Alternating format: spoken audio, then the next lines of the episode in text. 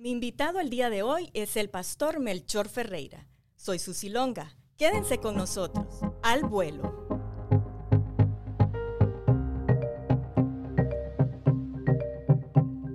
Bienvenidos al vuelo. Hoy me acompaña el director de Ministerios Personales de la Iglesia Adventista en la División Interamericana, el pastor Melchor Ferreira. ¿Cómo está, pastor? Muy bien, es un privilegio estar aquí en el programa Al Vuelo. Yo sé que esto va a ser realmente al vuelo, pero va a ser interesante, va a ser interesante.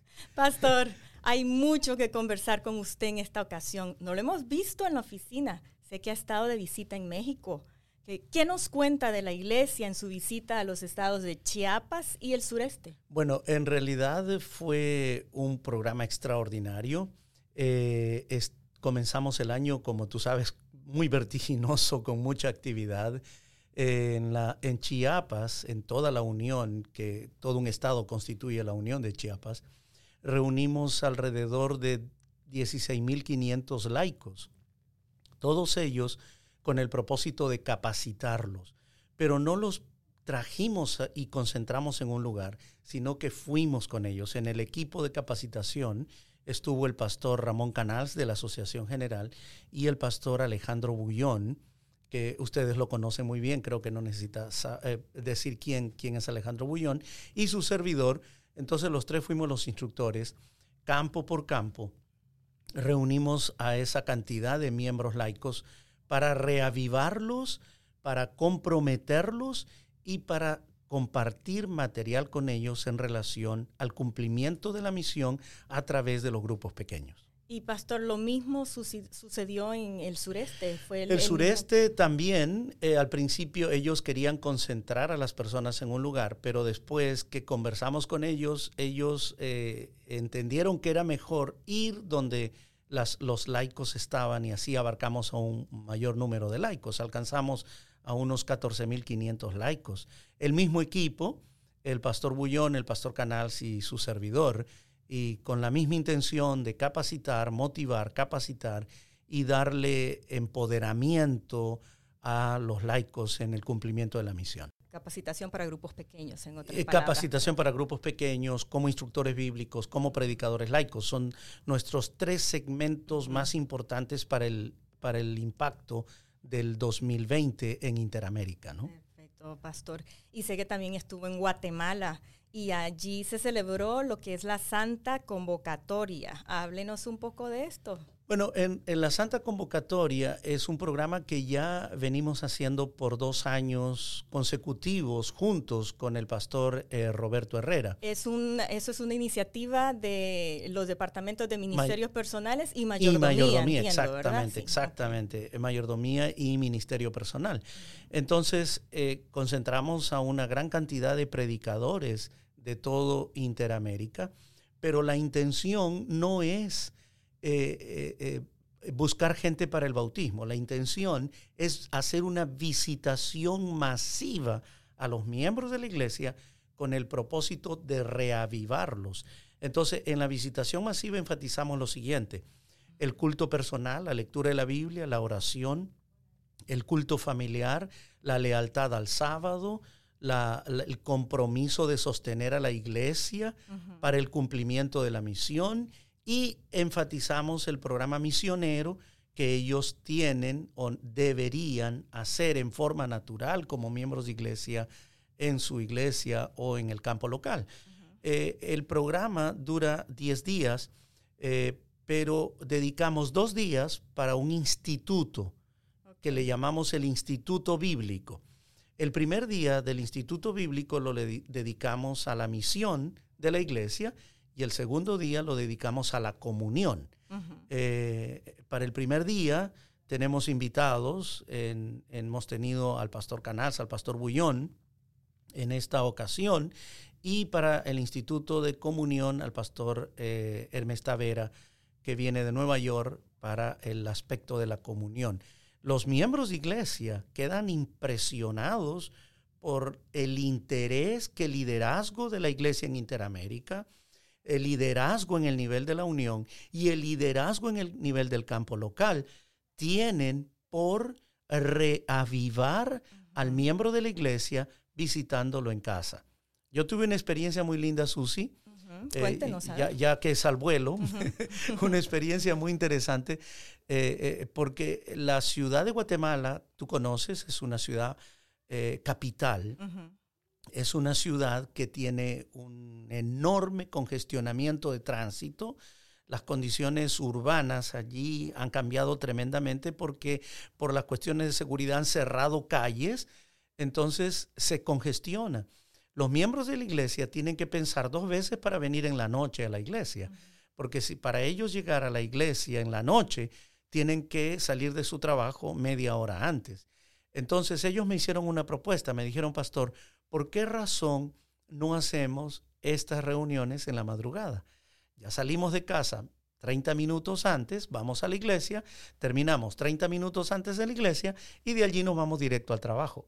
Y mira, por la noche íbamos a tener 10 a 20 personas, pero en la madrugada tuvimos a 70, 80 personas asistiendo a las reuniones en la madrugada. Así que fue... Dio mejor resultado. Dio excelente resultado. Y yo digo aquí que en las grandes ciudades tenemos que buscar estrategias para que podamos alcanzar al mayor número posible de miembros de iglesia. Que de eso se trata, esa es la misión. Pastor, usted comenzó el año 2020 con una agenda tan ocupada, por lo que estoy viendo, bastante ocupada, agenda de viaje.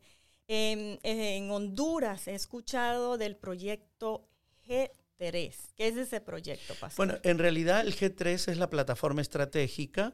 Eh, ellos tienen Visión 1000, Sembradores de Esperanza. Esa es la motivación.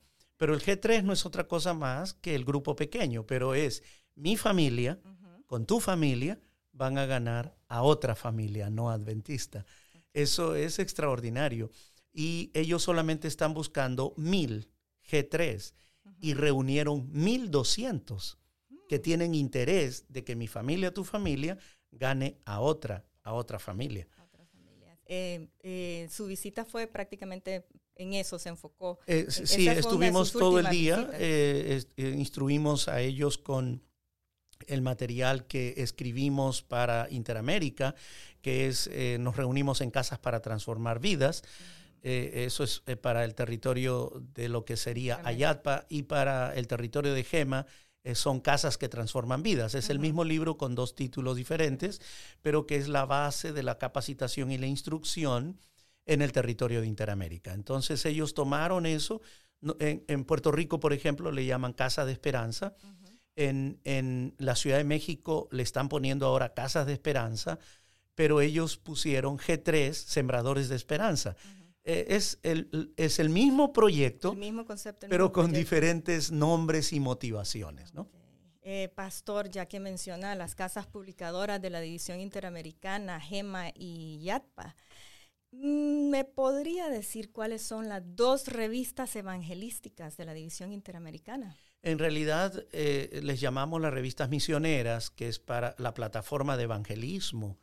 Eh, yo tengo un sueño, Susi, y, pues ya que estoy al aire y al vuelo, al vuelo, al vuelo también. Y le digo una cosa, esto es algo prioritario. Exacto, al vuelo también digo, al vuelo digo que mi sueño es que podamos tener un millón de eh, miembros de iglesia compartiendo el mensaje de salvación a través de la revista misionera. Para el territorio de México, la revista misionera es enfoque. Y para el territorio, el resto del territorio Interamérica, que lo, que sería Ayatpa o lo que antes era Apia, pues es eh, eh, prioridades. Prioridades y enfoque. Prioridades y enfoque. Son, podríamos decir, tenemos una prioridad al repartir el enfoque. Por favor, enfoquémonos al repartir prioridad. Entonces, lo que significa es que yo quiero que la iglesia pueda ser motivada. Imagínate, son 3.700.000 eh, mil miembros. Eh, a la estadística que nos dio la Secretaría de la División, 3.745.000 miembros. Pero de esos 3.745.000, vamos a descartar 1.745.000 que no puedan comprar la revista, que, de paso no es el precio no es el problema, que no puedan eh, participar, que no se quieran involucrar. Entonces me queda 2 millones. De los 2 millones, Susi, yo voy a decir que un millón de la iglesia diga no, no quiero entrar en el proyecto. Eh, entonces me queda un millón.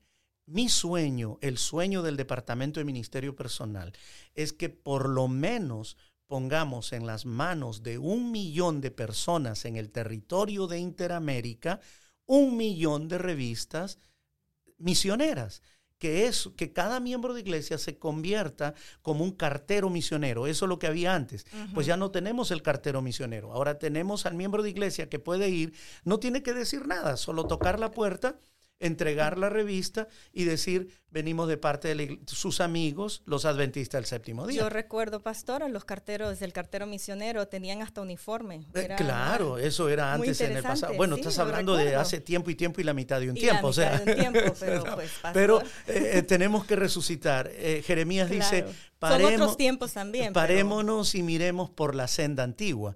Y la senda antigua nos dice que si nosotros no participamos, no nos comprometemos personalmente, tú y yo, los que estamos sentados en la iglesia, para compartir el mensaje de salvación, entonces la pregunta es, ¿quién lo va a hacer? Claro, y esta es una manera muy fácil para las personas como yo, que tal vez no tenemos el arte de, estudios bíblicos, de dar estudios bíblicos, es una manera fácil, y tú con lo una revista sin bien. palabras, pastor. No tengo que hablar, simple y sencillamente entregar enfoque, entregar prioridades. Definitivamente. Sin palabras. Evangelismo sin palabras. Tú, me, tú lo has dicho bien, el arte de, porque en realidad algunos piensan que dar estudios bíblicos es un don. No, es un arte y un arte lo podemos aprender. Y, y, creo que esto de ser, utilizar la revista misionera también es un arte. Creo que lo podemos aprender. Y pues ese es nuestro sueño. Eh, no quiero mirar las estadísticas ahora, eh, no me interesan, no, no, no, quiero saber lo que hace la competencia, tampoco me interesa, me refiero a la competencia interna y externa, pero sí quiero motivar a los miembros de la iglesia para que juntos podamos alcanzar al mayor número posible de, de, de personas. Y Susi, tenemos tremendos desafíos. Esta división es la única en el mundo bueno, entre otras, que tiene la ciudad, el desafío más grande como la Ciudad de México. La Ciudad de México, eh, cada vez que voy, hay un millón más de miembros a la Ciudad de México. Cuando yo sobrevuelo, hablando de al vuelo, sobrevuelo por la Ciudad de México, me demoro 15 minutos. Eso te habla de la inmensidad de una ciudad. Una vez mi amigo, el, el, el profesor Abel Márquez, compartió conmigo una fotografía tomada de un avión de la Ciudad de México. Y eso marca el, imagínate la, el impresionante desafío que tenemos en la Ciudad de México. Y no solo en la Ciudad de México, pastor, en otros países. definitivamente. Eh, eh, tú, tenemos pues eh, Caracas con 4 millones de habitantes, tenemos a Bogotá con, con 11 millones de habitantes solo en la capital tenemos a Guadalajara con 6 millones de habitantes, tenemos Monterrey con 4 millones de habitantes y la Ciudad de México con más de 26 millones de habitantes. Eh, tenemos un tremendo desafío. desafío. ¿Cómo los vamos a alcanzar? Yo creo que solo con un compromiso individual. Claro que sí, Pastor. Pastor, muchísimas gracias por compartir con nosotros un poquito de lo que hace el Departamento de Ministerios Personales y los recursos disponibles para los laicos en todo el territorio de la Iglesia Adventista. Pastor, gracias nuevamente. Soy Susi Longa y los esperamos en el próximo episodio de Al vuelo.